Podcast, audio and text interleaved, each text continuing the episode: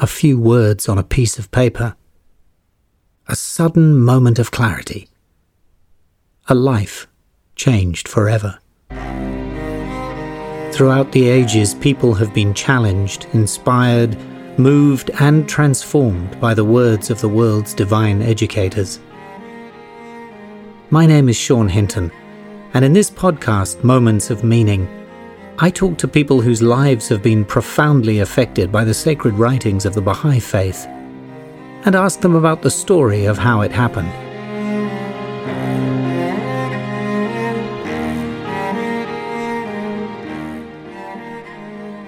Whether it's a ladder for our souls, a healing medicine for the wounded heart, or a light that can guide us in the darkness, there are so many metaphors that have been used to describe these divine writings, but I want to understand what it really feels like to experience these words and the effect they can have on our lives. So, I'm talking to people from all walks of life and from all around the world and asking them what happened in their moment of meaning.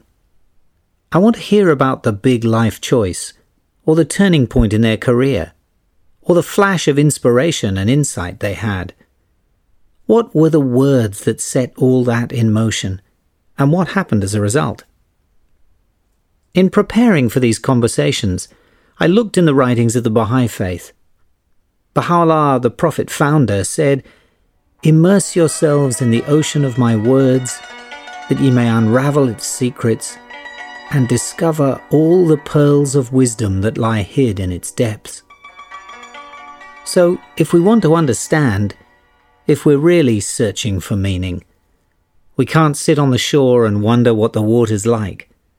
We have to dive into the words and search for the insight. Here are some of the passages that my guests on the program have shared. O God, refresh and gladden my spirit. Purify my heart. Illumine my powers. From my laws, the sweet smelling savour of my garment can be smelled, and by their aid, the standards of victory will be planted upon the highest peaks. Whilst in the prison of Akka, we revealed in the Crimson Book that which is conducive to the advancement of mankind and to the reconstruction of the world. Confirm this revered nation to upraise the standard of the oneness of humanity and that's what this podcast is all about exploring how and why these divine writings can change our lives. Here are some of the extraordinary people I've been speaking to. Aku Untumi, a schoolteacher from Swindon. The very, very first time I laid eyes on it, I think I thought, that's convenient. But for some reason, like once my eyes had taken in those words, I just found it so, so beautiful.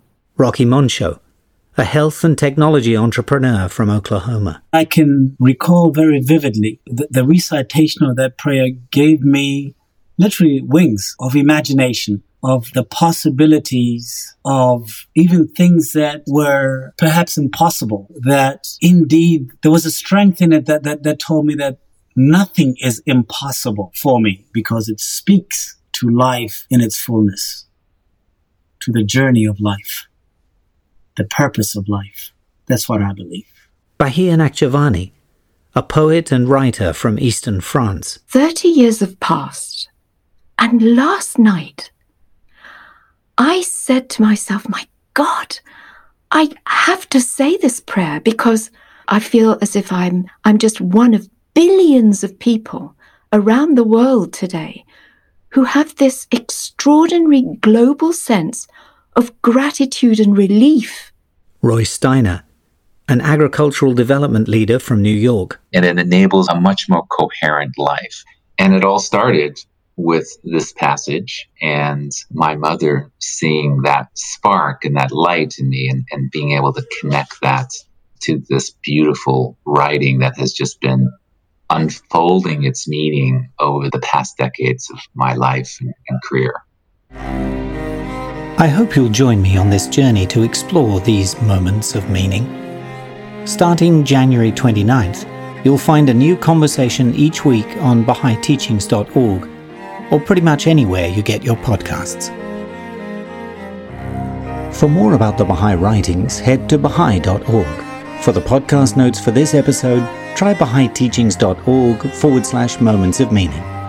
Moments of Meaning is presented by Sean Hinton, sound engineering by Jamie Heath, researched by Nabil Habibur, and produced by Alex Liz and the team at BahaiTeachings.org.